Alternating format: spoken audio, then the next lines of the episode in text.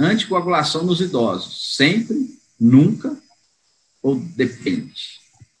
Então, nós sabemos que a fibrilação atrial ela aumenta a sua incidência com a idade. Nós também sabemos toda a sua relação, com a insuficiência cardíaca, com acidente vascular cerebral. E o que os, alguns estudos eu procurei foram ver as previsões. Então, trouxe aqui os dados de um estudo espanhol publicado numa revista de geriatria, em que a previsão é que o número de pacientes com mais de 80 anos com fibrilação atrial vai aumentar 400% até 2050. Ou seja, o número de pacientes com mais de 80 anos de fibrilação, fibrilação atrial vai quadruplicar.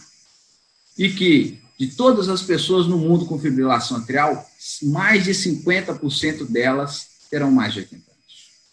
Mas, sempre mas, né, para complicar a nossa vida, 35% dessa população, mesmo com indicação de anticoagulação, não recebe anticoagulação.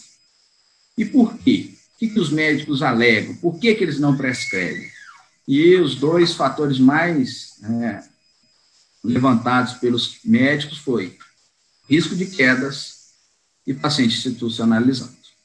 Então, nós estamos falando aqui o quê? Que a população que mais precisa é onde a anticoagulação é menos prescrita. Nós sabemos que a fibrilação atrial, independente da idade, ela aumenta o risco de morte, comparado com quem não tem fibrilação atrial.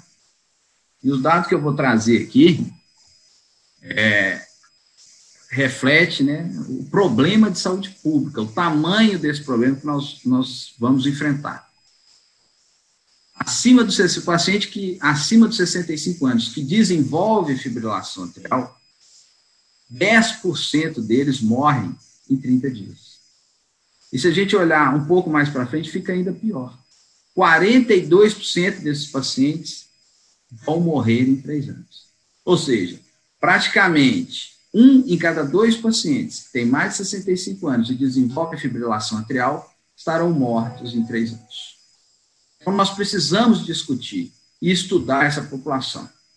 Primeiro, porque nós temos muito a fazer por ela. Segundo, que em muito pouco tempo ela vai ser a mais prevalente nos nossos consultórios.